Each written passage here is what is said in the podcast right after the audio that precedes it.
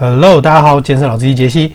今天要讲的东西非常的短，非常的简单，就是呢，到底是完全休息、坐着休息、躺着休息，还是动态休息好？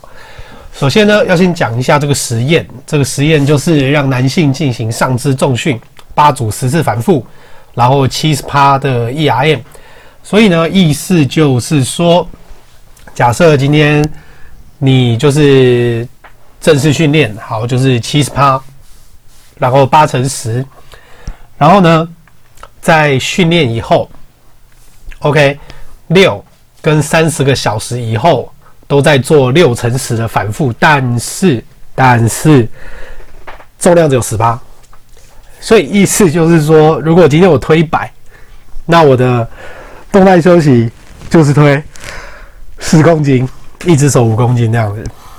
然后呢，在训练完以后，对不对？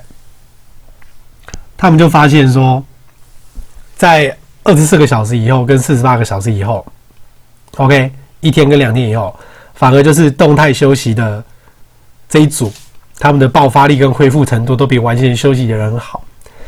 所以呢，意思就是说呢，当你真的就是假设啦，哈，我今天硬举好了，我今天硬举，然后我就是狂举狂举，举个一百下，然后可能。呃，隔天，好，隔天好，你去练个卧推好了。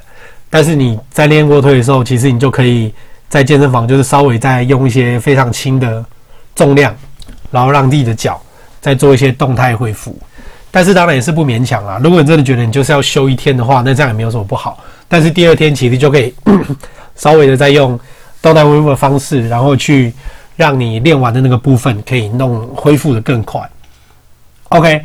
可以把它加进你的课表安排吗？这个东西其实真的蛮实际的，大家要记住哦，休息跟训练一样重要，休息跟训练一样重要。OK，那我们今天先到这边，我是你的健身老师李杰西，我们明天见，拜拜。